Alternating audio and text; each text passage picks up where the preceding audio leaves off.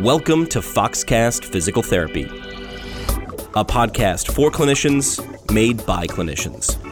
It's brought to you by Fox Rehabilitation. Find out more at foxrehab.org.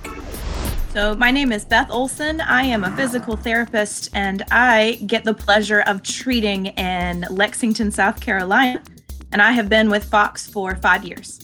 Uh, you recently wrote an article for us at foxrehab.org. That's really something we we take pride in. It was it was really really it was really part of our plan, which is we have all these great clinicians, PTs, OTs, SLPs, EPs, who work with older adults. Uh, launched a blog maybe five years ago. You can find it at foxrehab.org under Fresh Fox content, and there you have blog articles, white papers, videos, and of course podcasts as well. You're an author now for us uh, uh, on the, uh, the the website foxrehab.org with the title "A Clinician's Guide to Parkinson's Pathology and Treatment." Why should someone take a look at this? What are they going to find when they dig into this? Let's let's let's start from the big picture. So, Parkinson's is a lot more common than people think, and a lot of people they sort of know what it is, but they're not really sure about any of the details and they're not sure what to do if they themselves get the diagnosis of Parkinson's or they have a family member or a friend that gets diagnosed. So, this is really an article just going over the basics of what Parkinson's is and some treatment methods, both from a drug standpoint and then also from a non drug standpoint, just so people can have a little bit more of a resource for what to do and how to deal with it. Because there's a lot more to Parkinson's than just the medical side of things. Yeah, I think the word you hit on there was resource. I think that's really what what was impressed upon me when I was reading through your article, which is exactly that. When something is big and is life changing and scary as Parkinson's disease comes, people rush to the internet. I'm guilty. I'm guilty of that myself. But we want to make sure there's good quality information that guides people through this part of their life and does it well. And that's what your article really, really did well, I think. So let's start off by this. People might come across being staged by Parkinson's disease. So talk just a bit about that's the one of the first parts in in terms of this disease treatment process, which is staging of Parkinson's disease. When you get the diagnosis of Parkinson's, I'll, often what they'll do is they'll give you a stage, and there's a couple of different methods for staging. The most common version is called the Hoehn and Yahr scale and basically, what it does is it puts you on a scale from one, which is pretty mild, all the way up to five, which is really severe. And in each level, it talks about here are some of the side effects that you're going to see. Are you going to have things like tremors or hallucinations? And basically gives people a good guide for what to expect when you're in this particular stage of Parkinson's. People might get a stage, they might think, well, what, what is that? So first of all, is one good? Is one bad? Are, are any of them good or bad? Or is it just an indication of where someone might be, as you mentioned, in that disease process? Let's move to uh, symptoms and behaviors. You mentioned at the top of the show, people are very, very familiar with the term. They, they know Parkinson's disease, they've heard of it, but there might be some mis or disinformation. So you went through and really laid it out symptoms and behaviors of Parkinson's disease. Talk a little bit about some of those. One of the first symptoms that a lot of people notice is tremors. And so all of a sudden your hand it'll just start shaking a little bit. And it's not that big of a deal and then it tends to progress. And so you could see it just in one hand or one finger and then it could be your whole arm. It could be both arms. It could be in your foot or your jaw. So tremors are some of the things that people notice first. Another really early symptom is what's called micrographia, which basically means your handwriting gets really, really small and hard to read. Those two things are kind of innocuous when it comes to symptoms. And so people are like, oh, I just must have, you know, muscle something or other, cramps or whatever, or my handwriting's getting really bad. Maybe it's just because I'm getting older. But no, they're actually symptoms of Parkinson's. So those are kind of the first and more mild symptoms as Parkinson's progresses, you can have all kinds of things. You can lose your sense of smell. You can have hallucinations and not just seeing things, you can actually smell things that aren't there. Hallucinations, the tremors can get worse. It can be very difficult for them to feed themselves. They can get really paranoid or very angry. I would be really angry if this were happening to me. So, th- that's just a, a quick list of some of the symptoms and behaviors that can be seen with Parkinson's. Yeah, and, again, I, I want to hit that word that you mentioned earlier, which is resource. Um, if this is something that has come into your life or a, a loved one's life, you want to know what is possible, right? And this is not in no way trying to um, trying to, to scare anybody, but you would want to know what's possible. You want the right information. That's what I think this resource on the website does. And talking about some of the motor and non-motor symptoms, and we have those listed out as well. You did mention at the top of the show pharmacological treatments are options as well different medications. Talk briefly about that. I thought you did a really a good job of talking about what the medications did and what their goals were really at a micro level inside the body. So probably the most common drug that you're going to see prescribed for Parkinson's is carbidopa levodopa, which is actually two drugs in one. And what that does is it stimulates the part of the brain that is affected by Parkinson's disease and is basically telling your body, ah, you got to slow down and causing some of these other issues. And it helps it to work more normally. And so people are able to move more normally. Again, one of the other things that happens with Parkinson's is people start moving really slow and small. And when that happens, it's as you can imagine, it's really hard to just kind of get through your usual day. It's hard to get dressed. It's hard to make a meal. It's hard to walk. Your balance is affected. And so the carbidopa levodopa does a great job of helping people move more normally. That's probably the number one drug that most people are aware of when they get, uh, or they know about Parkinson's disease. But there are other drugs too.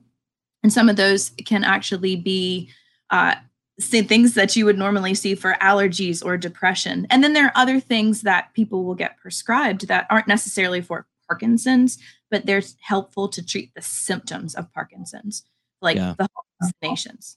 Yeah, I think a lot of times, myself included, will go see a healthcare practitioner. We're, we're prescribed medication, and we we were instructed. Maybe in the moment we were being told what this drug did or why we were taking it, but really, ultimately, we focus on uh, how many of these do I take? When do I take them? And how often? Um, but you did a great job of talking about the different medications that could be common in Parkinson's disease treatment in terms of pharma but also what they're doing. I think this helps people feel a sense of control. Like I understand what this thing is doing. I'm not blindly just taking this pill for no reason. I understand what it's trying to do in my body and what it's trying to help me do in terms of life and function. So I thought that was you, you laid that out really well. You went deep enough to be informative, but not too deep where it got too confusing. So I think that was a really good part of this resource.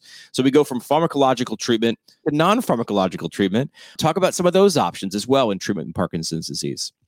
So this is my favorite part of treating Parkinson's. I don't have much to do with the drug part, but a huge part of treating Parkinson's can be therapy. So physical, occupational, and speech language pathology. So if you can't, if you have trouble walking or if you have trouble with your balance, you can get therapy to work on those things. And no, we can't fix Parkinson's, but we can help people live a lot fuller, more just a better part of their life, uh, a more quality of life when it comes yeah. to, to managing their Parkinson's disease. Really neat programs that have been put together. Uh, one is a Rock Steady Boxing program. So these are gyms. They are specifically catering to people that have Parkinson's and their loved ones. And they put this whole boxing program together and they they work really hard when they're there. So that's one program that's available. You can find those locally around wherever you live.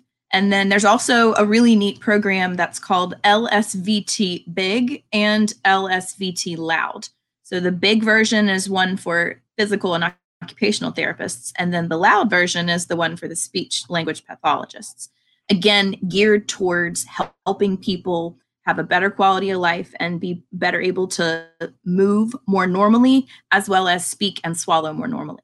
Yeah, you did a great job in this resource uh, talking about some of these programs and a few other we didn't didn't even mention, talking about what they were, how they help, and then of course everybody wants it when you're on the internet and you're on an article, the link to find out a little bit more information. Mm-hmm. And I loved how you included the specific types of possible programs that people might go through instead of just saying, well, physical therapy, occupational therapy, those are professions. Those are not interventions. Those are not the things that you'll be doing. You'll be doing these types of things with a physical therapist, with an occupational therapist, with a speech language pathologist. So I love that you really outlined some of the formal programs that have been created for more information on them, as well as giving people the links and a little bit of an explanation. So you wrap things up there.